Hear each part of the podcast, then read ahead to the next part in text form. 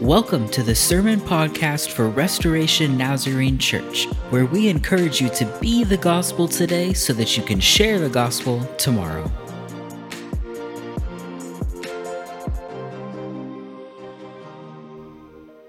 Good morning, everybody. It's good to see you all today, and, and to think that there's still so many people that are sick or traveling or out of town. But those that are here today, I say welcome. Those that are joining us online, I say welcome. Uh, we have been going through the book of Revelation, and as Amy said, that Revelation can be really fun, or it can be really scary, or it can be really confusing, or all of the above.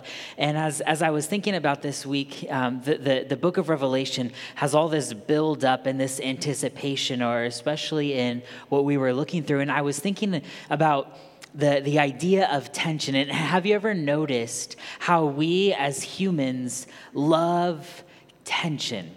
We, we love buildup like reality TV is filled with drama. There is tension. Stan's like, yeah, I know. I love that stuff. That's what he's saying no, just kidding. Um, it, it's filled with that, or, or TV shows or even movies are filled with this buildup. There's always a problem that they're trying to solve, this anticipation. Or TV shows have recently become really good at leaving you on a cliffhanger so that you have to watch the next one and then the next one. Before you know it, it's 2 a.m. and you got to work up in a couple of hours because it's time for work. It becomes about this buildup or this anticipation of, of something. And I think we get this way in our life as well we, we start to think about things this way. We're constantly building up to something. We're constantly focused on something that is coming. We have a vacation that is coming up that we are thinking about. We, we have these big ideas for the future that we are thinking about. We're getting excited about. We're, we're looking forward to. That there's always something coming that we build anticipation to. And, and in a way, it almost creates a sense of purpose in our life. We have this goal that we set, this thing that we're working to, and now we know what to do to get there. It, it, almost provides this sense of, of purpose so that we know how to reach our destination. And this idea of anticipation and buildup is what we see in these chapters of Revelation that, that we read through this week in our, our reading challenge we went through. And if you did not read through the reading challenge, don't worry, we'll cover all of that today. But these chapters of Revelation, they are building up for something. There's all this anticipation, and, and there's something that, that God is calling us to do through there and, and when you first read this, you don't see it. There's this message that's hidden, but not so hidden, but still kind of hidden within these chapters. And, and I want to pull that out and point that out to you all this morning. But it all starts with this anticipation. And the worst thing about anticipation is when something builds and builds and builds, but then nothing comes of it. Like, you know, those really bad jokes that, that take forever of all this build up and build up, and then you get to the punchline and it's just, it's not funny anymore because you gave up. Or um, fear. Sometimes we do this with fear. Emma. Um, she freaked out as I said her name. Emma got her ears pierced a couple weeks ago, like a, a, month ago, and she was afraid of the needle going through. And so she built up all this anticipation of, of this fear of, of getting poked by the needle. And then when it actually came time, she was sitting there like tension is building. She's feeling tense. They did it, and she goes, Oh, that was it? Like it, that was, I was worried about all of that for nothing. It's, and sometimes that's a good thing when, when we do that with fear. But in, in a way, I felt that this happened with these chapters of Revelation. That we had all this buildup, all this stuff coming to, all of this anticipation, but then it feels like nothing actually happened like, like the punchline appeared to be there, but then it was just kind of lame at first. At least that's how I felt about these chapters of, of Revelation. And this, this buildup or anticipation that we see started last week with, with the idea of the seven seals. So we see this this image in heaven where, where the Lamb, Jesus, has this scroll, and the scroll is locked up by these seven seals. Each one has to be broken in order for the scroll to be opened. And we saw six of those seven seals broken, this build up, this anticipation happening. And then we, we get to the final, the final seal. And to make it even more exciting, more, more tension building, they break up this final seal into seven seven different sections that are all brought on by these seven different trumpets. And it builds and it builds. And, and we watch as each of these seven trumpets are, are blown. But yet it doesn't really do that much. Each of them they build, and this, this chaos comes. It's just, it feels like complete chaos until we get to the seventh one, and then it doesn't appear like very much happened. It, to me, as I was reading, I felt like there was all this anticipation, this buildup, and then what? Like I was imagining explosions or end of the world stuff to happen with this, but but nothing actually happened except for this message that is hidden but not so hidden that I that I want to pull out. And so I want to walk through these chapters leading up to that so that I can um, point out this final message. And and before we jump into all of that, let me just review the rules of Revelation because again, Revelation can be very confusing. And so first, we have to remember that this was a letter originally written to the early church, church as a whole. There were seven churches in specific that it was written to. So we must think about it from their perspective first.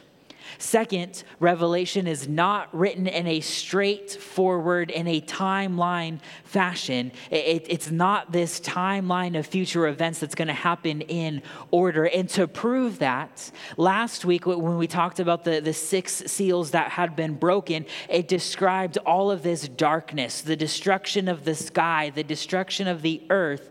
But then what we will see here in a moment with these trumpets is that the, the sky and the earth are destroyed destroyed again. So, so at some point they had to be restored in order for it to be destroyed again. So, so either God is going to destroy things and then restore it back to order so that he can destroy it again. And Revelation just forgot to tell us about that middle part or this is proof that it doesn't happen in a straightforward fashion, but rather Revelation is, is written in these cycles that we talked about where, where things happen, but then we almost go back in time. It's just the same thing that's just talked about in a different way.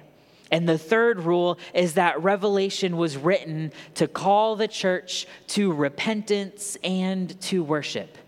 Every time that we see destruction and chaos, that chaos leads us back to a place of worship. We are transported back into the, the presence of God. It's a call for us to examine our lives, to repent of our sins, but also to examine our church, our local church, our global church, so that we can be brought to a place of pure worship where our heart is clean so that we can worship with the right motives. Those are the rules. So now let's jump in. And I'm going to have some verses on the screen as I go through this, but if you have a Bible source, today would be the day to kind of follow along. I promise it won't be confusing.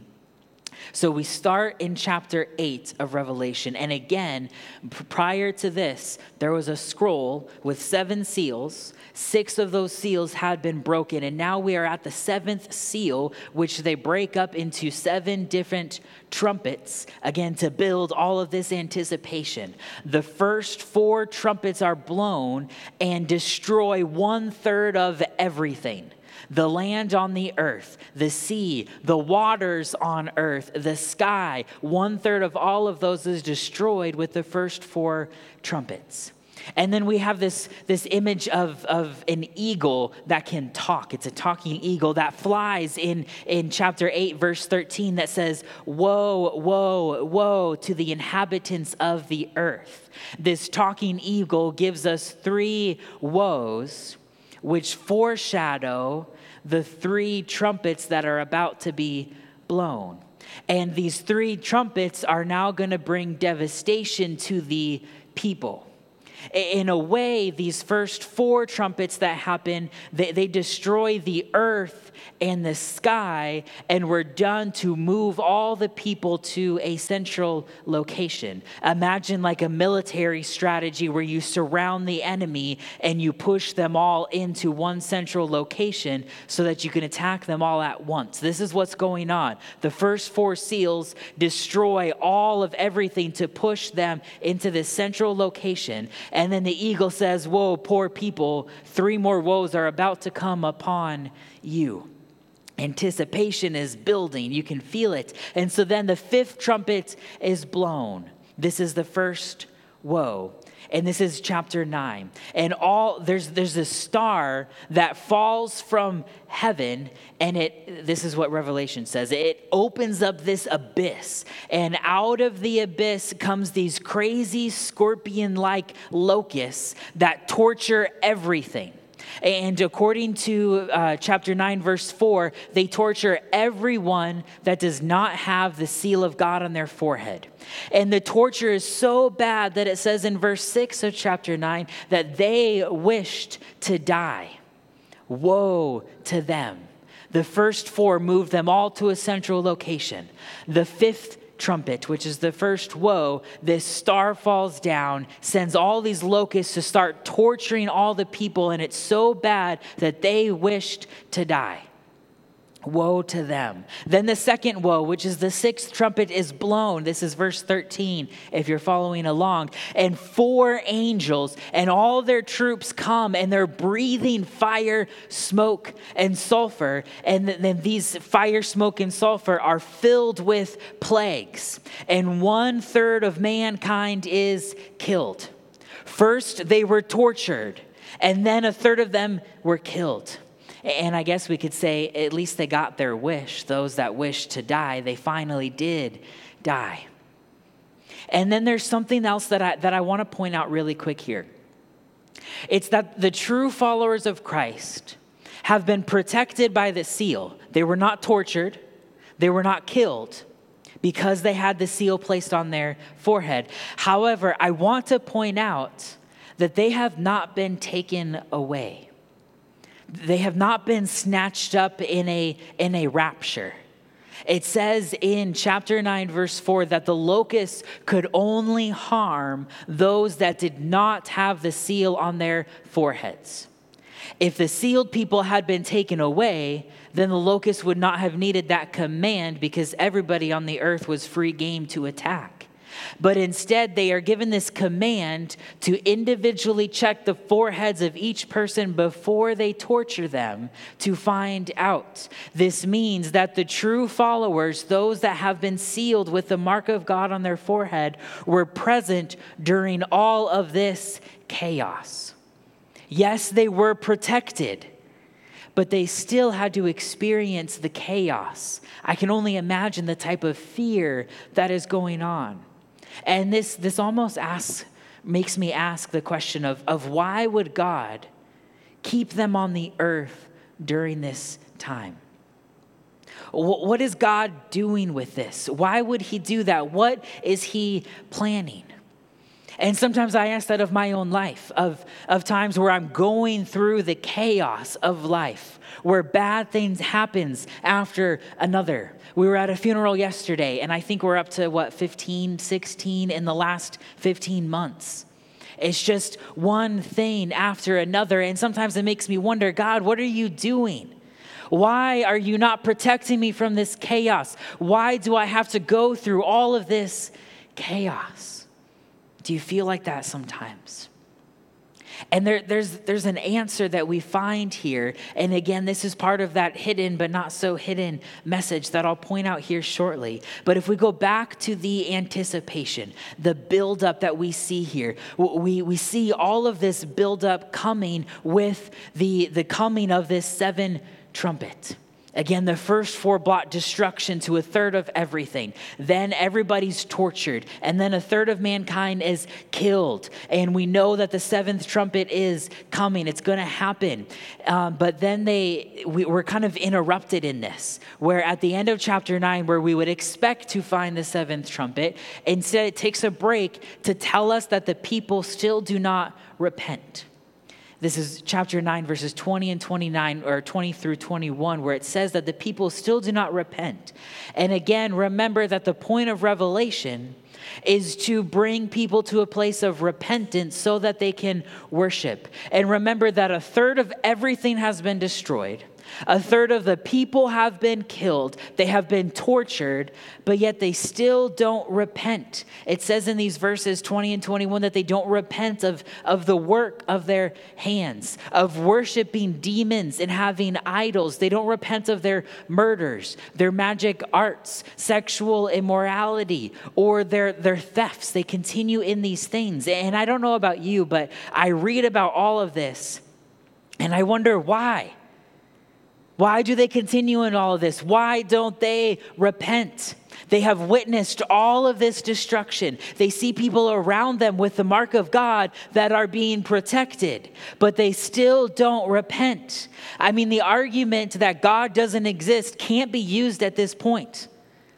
At this point, God exists because those people that have the mark of God are protected, but yet they still don't repent. Why? It's you know it's possible we don't really know but it's possible that they maybe they were angry with god. And they're like you know what? I don't want to be a part of that. I know you exist and i'm going to choose to not do it anyway. I'm going to choose this torture in this death anyway because i don't want to be a part of what is going on here. But it's also possible that that maybe they were turning somewhere else to find safety and protection Uh, when you read through the list of the things that they don't repent from, it seems very possible that, that they were surrounded by all of these evils and that they might think that accommodating these evils is the natural way to survive. When the demonic hordes out of the abyss, those locusts came to torture everything, people seem to respond by worshiping demons. When one third of humanity is killed, they seem to respond by killing. When the armies breathe out fog and fire and all this stuff, I, I can only imagine that it almost looked like some magic stuff. It's no wonder why they try their own hand at the magic arts. Survival com- becomes this, this idea of kill before you are killed, or to accommodate these evil things so that you can survive. In other words, they don't want to be associated with, with Christians or God and would rather worship evil in an attempt to survive. And we talked a few weeks about, about how the, the common problem of the early churches were that they accommodated the culture around them. They, they tried to fit into them at, at the risk of their own Christian identity, that, that they were seeing these things happen and we're seeing the same message happen again here. And I think it's only appropriate for us as the readers, as we're going through this, to stop for a moment and pause and to ask are we in some way or another doing the same thing? Have we in some way compromised our Christian image to try and fit into the culture around us? Have we done things to try and fit in with the people at our workplace, at our schools? Have we done things to try and fit in with our friends or our neighbors? Is Jesus really happy with our faithfulness and our Christian image? Or in some way, are we like those that choose not to repent, but choose to go along with the culture and worship other idols? can you see how Revelation is pulling us along with this anticipation while also giving us all these opportunities to repent before the seventh trumpet is blown? It's this anticipation that is building. And at this point, we should expect that after this short pause that we should find the seventh trumpet blown. That has been the pattern that's been set up through all of this. But instead, we find a longer break, this, this interlude in chapter 10, and we read about this gigantic angel that places one foot on the land and one foot on the sea, and he, he's holding a scroll. And then John, who's the author here, he awkwardly eats this scroll, which tasted sweet to him but gives him an upset stomach which is just so weird. And then we go to chapter 10, and we have another short story before we get to the seventh trumpet about how God sends two witnesses to the world, to Jerusalem, to the city, to try and get people to follow God again, to try and repent of their sins. And these two witnesses are eventually killed but then they're brought back to life. And with these two witnesses, we see even more destruction. Chapter 11, verse 13 says that a tenth of the city is destroyed and 7,000 people are killed. And this is important. So I want you to remember this. We're going to circle back to it. One tenth of the city is destroyed and 7,000 people are killed. And then finally, chapter 11, verse 14, we are brought to the moment that we have been waiting for. The second woe has been passed. We're now to the final trumpet, which is going to be blown. Talk about anticipation and buildup. It's like, like if you imagine, those of you that are our parents in here, imagine if, if your, your kids don't stop doing something, and so you say to them, I'm going to give you until the count of three to stop doing what you're doing. One, two, and then they, they, they don't. And, and then you say, I mean it. Don't, don't make me count to three, two and a quarter, two and a half. You better stop. And you know, like you really don't want to count to three, but you have to to show them who is boss, right?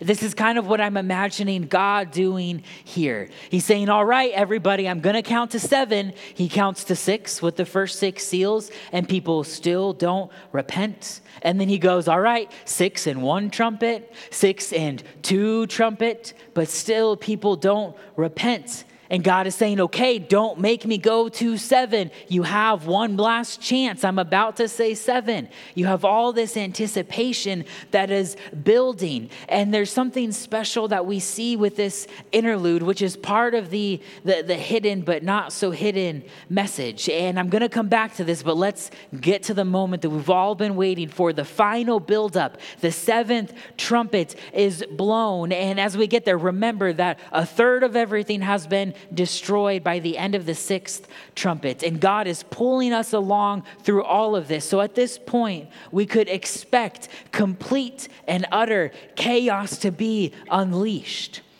But instead of complete chaos, when the seventh trumpet is blown, we have a scene of worship. Again, this is where I expected big explosions, the world to completely end, but instead we have this scene of worship in heaven. Because chaos brings us to a place of worship. And all of this may seem kind of odd when you're reading about all of this destruction that has come from God. But there's actually a great deal of mercy that happens here. And so I want to circle back to the, the, the uh, two witnesses in chapter 11. I told you to pay attention to the tenth of a city being destroyed and 7,000 people dying. And these numbers seem like they add to the chaos, but they actually have this hidden but not so hidden meaning here. The, the witnesses in chapter 6 of, um, sorry, chapter 11, verse 6, they're described as these two olive trees or, or two lampstands with the power to breathe fire to control the weather by stopping the rain, to turn water to blood, and to send plagues upon the earth. And remember, our rule is that this is first written to the early church. And so, if we think about it from the early church, all of those descriptions would make you think about the Old Testament. In Jeremiah, the, the Lord made the words of Jeremiah the prophet like fire coming out of his mouth. Elijah was given the power to close up the heavens and stop the rainfall. Moses had the power to turn water into blood and to send plagues upon the earth. And if we keep thinking about the Old Testament, then we can think about the prophets Isaiah and Amos. In Isaiah chapter 6, it describes the calling of Isaiah, where God tells him to go to all the people and call them to repent. And Isaiah asks him, How long? And God responds in uh, verse 11, he says, Until the cities lie ruined and only one tenth of the city remains. Remember that one tenth, that's a special number, when only one tenth of the city remains. And then with Amos in chapter 5, verse 3 of Amos, it says the same thing that only one tenth would remain, meaning that nine tenths are destroyed, one tenth remain. And then we would think about Elijah in 1 Kings 19 when, when God tells the prophet Elijah that only 7,000 people in Israel would be spared. And I, I, know that I went through all of that really quickly. And so, to summarize all of this, is, is what I'm trying to say here is that the destruction that we see of these witnesses should make us think about the Old Testament and make connections back there to these specific ideas that one tenth of the city should remain and only and 7,000 people should be left, is what it says. So, God originally promised that nine tenths would be destroyed and that everybody except for 7,000 would be killed. However, God does the exact opposite of that. Only one tenth is destroyed, and only 7,000 people are killed. And we could read this and have a perspective of judgment and destruction and question God's motives. Or we could read this and see the mercy of God we could see how God exceeded expectations, the way that He pulled people along, along and gave them every chance possible to repent because He did not want the destruction to come upon anybody. And that even though He should have destroyed mostly everything, He decides to do the opposite and spare it. I mean, if we think about that, if we go back to the, the concept of, of, parents, when you count to three, if we were to tell our, our kids that on the count of three, they would be grounded from everything for three weeks out of the month.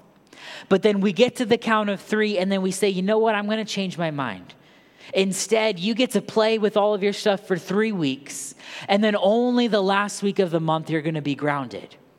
If we did that, then our, our, kids would walk all over us. They wouldn't respect us. We would no longer be the boss. We wouldn't do that as parents, but yet that's what God does for us here. I mean, how great is God? And he has a reason for doing this. There, there's a purpose or a message hidden with all of this that has to do with these two witnesses and then that awkward scene of John eating a scroll. And so, if we go back to chapter 10 to this weird scene of, of the angel and John, we see in chapter 10 how it, how it describes this giant angel standing on the land and the sea holding a scroll. He raises his hand to heaven and he says, that there will be no more delay. But in the days when the seventh angel is about to sound his trumpet, the mystery of God will be accomplished, just as he announced to his servants, the prophets. He declares that the mystery of God would be revealed. And now, what is interesting is that he, he said it will come as an announcement, just as he announced it to his servants. And, and you know me well enough by now to know that I don't like to bring in Greek words from the original language, but, but I'm going to do that today uh, because the word that he uses for announcements is euangelizo.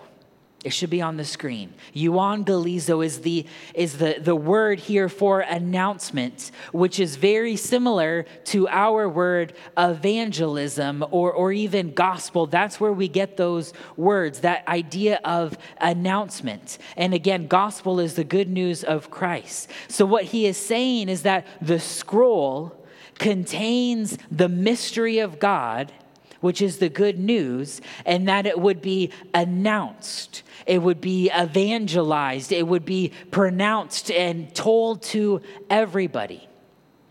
And then John eats the scroll. In other words, he eats the message of the good news. He eats the mystery of God. And as he eats it, it becomes part of him the message, the mystery, the good news of Christ comes inside of him. He receives the message, and then the angel tells him in verse 11 that you must prophesy again about many people and nations and languages and kings. John receives the message and then is instructed to prophesy or to tell everyone about it. And this message is the good news, the gospel message of Jesus. So, John's mission is to share this message to all the people. But there's more. Chapter 11 goes into the story of these two witnesses. And I mentioned a moment ago that these two witnesses were used to remind us of things from the Old Testament. In other words, these are not two literal people, but instead they represent something. They are described as olive trees and lampstands. And earlier in chapter one of Revelation, the lampstands are used to describe or represent the church the congregation, the churches. In other words, these two witnesses represent the whole of Christianity, the entire Christian body. And the term witness is to testify. Think of a witness that is called to a stand in a courtroom to testify, to tell the truth about what they saw, about what they experienced. And remember when I said that, that God had kept all of those with the seal of their head through all of this chaos? They were there for a reason, and that reason was to be witnesses to the people around them. Let me try and put all of this together so that it makes sense. John ate the scroll the message of Jesus and was, was given the purpose to proclaim that message to everyone. So he writes the book of Revelation to reveal that message, that letter to all of the, the Christians, to the church. And it is it's a message of hope. It's a message to call us to repentance and worship through the chaos. It's a reminder of God's goodness and his mercy, of how he has delayed the coming of Christ so that more people can repent. He continues to slowly count, giving more opportunities. This is what Peter says in 2 Peter 3 9 that the Lord is not slow in keeping his promise, as some understand slowness. Instead, he is patient with you, not wanting anyone to perish, but everyone to come to repentance. And then the church, the body of Christ, all of the Christians present during this chaos, they are protected by God, but they are present, and they are present for a purpose, which is to be a witness to those around them. We are the church. We are the witnesses that stand in the midst of chaos. And just like these two witnesses, we stand with power. We stand with the power of the Holy Spirit to testify as a witness to the gospel of Jesus Christ. This is what we mean when we say to be and share the gospel message to those around us. On the drive here this morning, we were listening to the radio, and, and the, the radio host was telling this story about how he was reminded that it was a friend of his birthday. And so he went to Facebook to, to post something about the birthday and found out that his friend had passed away several months earlier. And then he, he was thinking about how right before he passed away, this friend of him, was started talking to him randomly about all kinds of random stuff. And, and he was kind of confused at why he was asking all these questions which led into religion and all this stuff. And he, he felt a little awkward about it almost unprepared. And in a way he got a little nervous and didn't really want to talk about jesus. And then it, it hit him when he realized that his friend had just died as he was thinking about wow that was my opportunity to share Jesus, and I didn't do it. And I think about how we are in a place of chaos. It looks different for everybody. Sometimes we, we are in the eye of the storm where life feels good, but it's not over yet. Sometimes we're going through deep chaos, deep pain, and we wonder what is going on. But it's through the chaos that we are brought to a place of worship. Ultimately, we have a choice to make. We could read Revelation, we could think about God and see destruction and chaos and live in fear or anticipation of future events. We could, we could question God and, and his motives or his things. Or we could read Revelation and we could see that through the chaos, we are protected and brought to a place of worship. We could see that we, as the church, have a specific mission, a specific purpose, which is to wear the seal of God on our foreheads, meaning everybody can see it. We cannot hide it, but we wear it proud to be a Christian and we bear a witness to Jesus Christ. Our purpose in life is to love God with our whole heart and to love our neighbor as ourself. Our purpose in life is also to make disciples, that is, to share the good news of Jesus Christ to those around us all of which could be summed up in us saying to be and share the gospel. As we be and share the gospel, we are loving God, we are loving others, and we are making disciples. This build up and anticipation in life should lead us to that.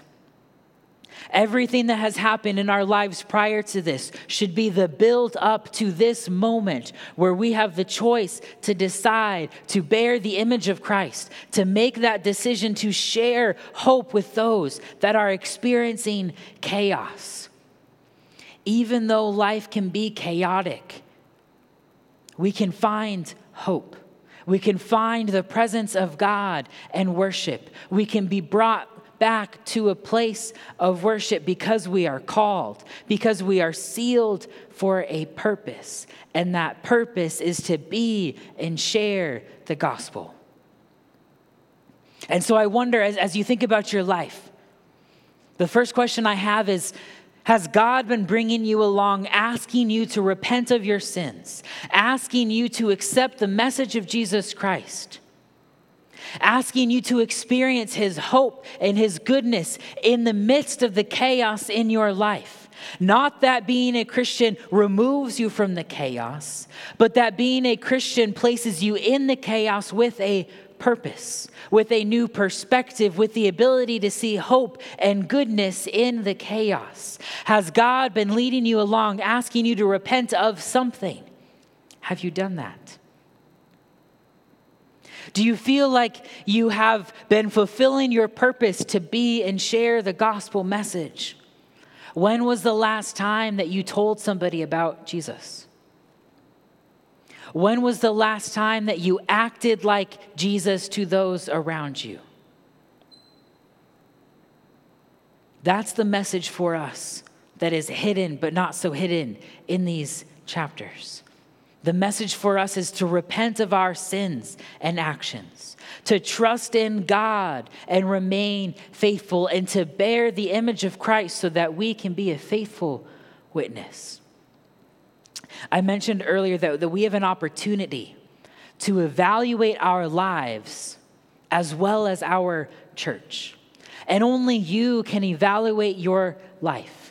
I don't know where you're at in your life. Only you and God know that. And it is up to you to evaluate and determine what God may be calling you to do. But we together can evaluate our church, our local church. And I don't know how you see it, but from my perspective, I think we're doing rather great.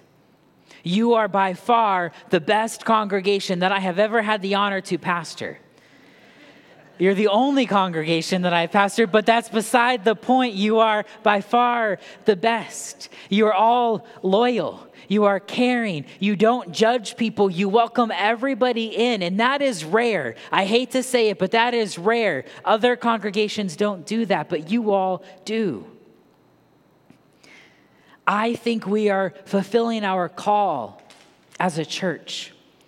But I think it's time for us to do more of that. I think it's time for us to reach even more people with the gospel, to serve even more people, to be and share the gospel to even more people. I would like to welcome more people into our church family. I would love to see Jesus move in the lives of even more people.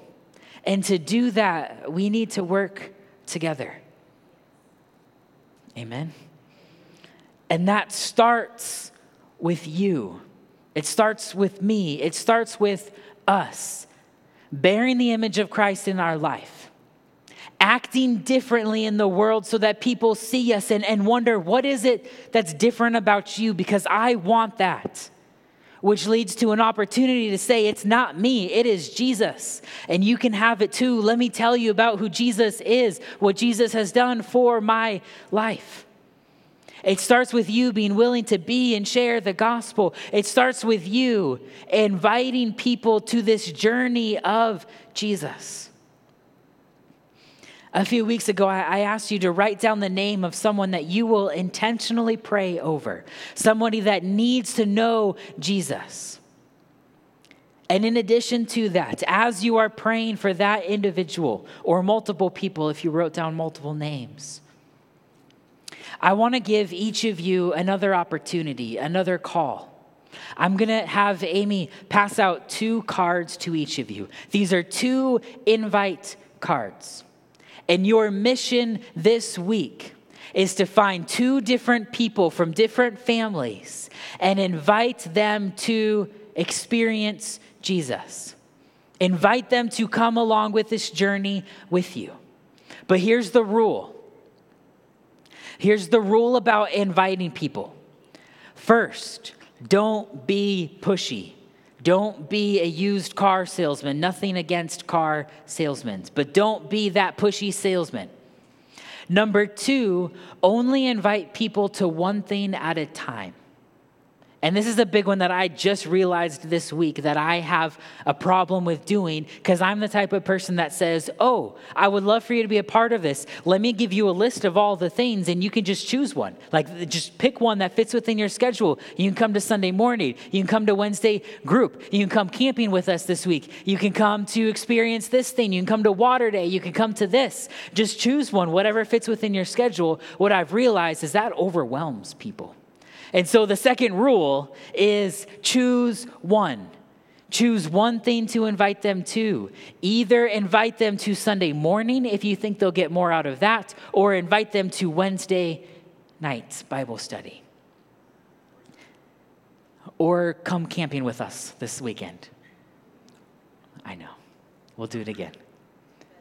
That is your mission this week. And next week would be a great time to invite people because we're going to talk about the mark of the beast in Revelation chapter 13. The mark of the beast, the Antichrist. Who is the Antichrist? What does the number 666 really mean? That is next week. So it would be a great time to invite somebody to come along because it's going to be a fantastic conversation, I bet, or terrifying. We'll find out.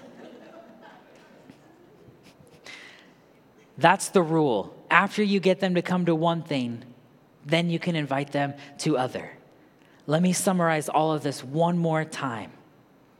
Yes. We live in a chaotic world. God does not remove us from the chaos. Sometimes He does. But usually He chooses to use us through the chaos to be brought to a place of worship and to bring people along with us to worship God together. John was given a message, which is the hope found in Jesus Christ. He ate that scroll, it became a part of him.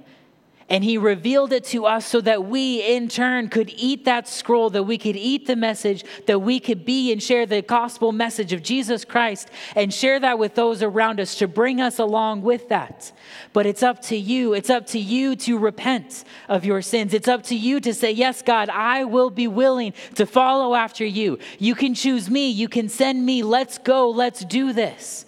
And then you invite others to join along that with you.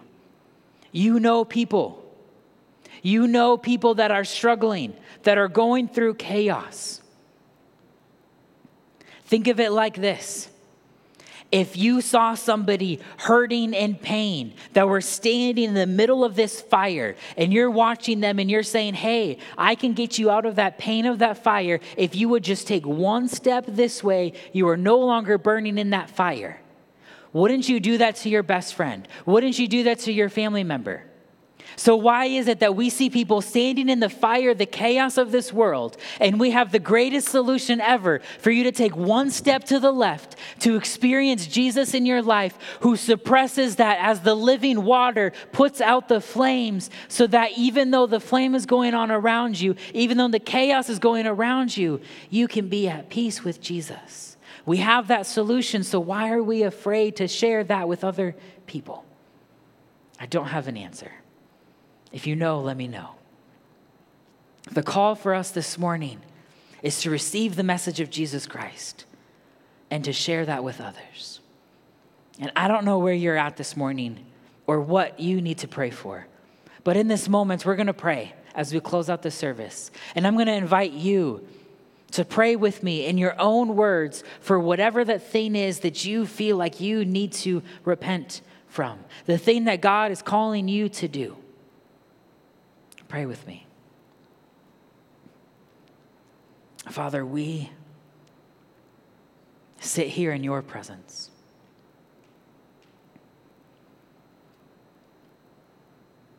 We sit here and choose you. We ask that you fill our hearts, that you come inside of us, that you cleanse our soul, that you put out the fire in our soul, so that we can receive a new fire, a new burning passion of following after you. Father, we say sorry for the sins that we have committed. We seek forgiveness for, for the things that we have done that we shouldn't have done. We seek forgiveness for the things that we should have done but didn't do. Father, give us the courage to leave this place on a mission with a purpose to follow after you to leave this place, to be and share the gospel and make disciples of all the nations as you have commanded each and every one of us. Father, be with us this week. Through the chaos that this week is going to bring, through the chaos that the last week has brought us, bring us to a place, a place of peace, a place of comfort. Father, we love you. And we pray this in the name of Jesus Christ. Amen. Thanks for joining us today. We would love to continue the conversation and connect with you. Comment, like, subscribe, follow us on the socials at RNAS Church or our website, rnas.church.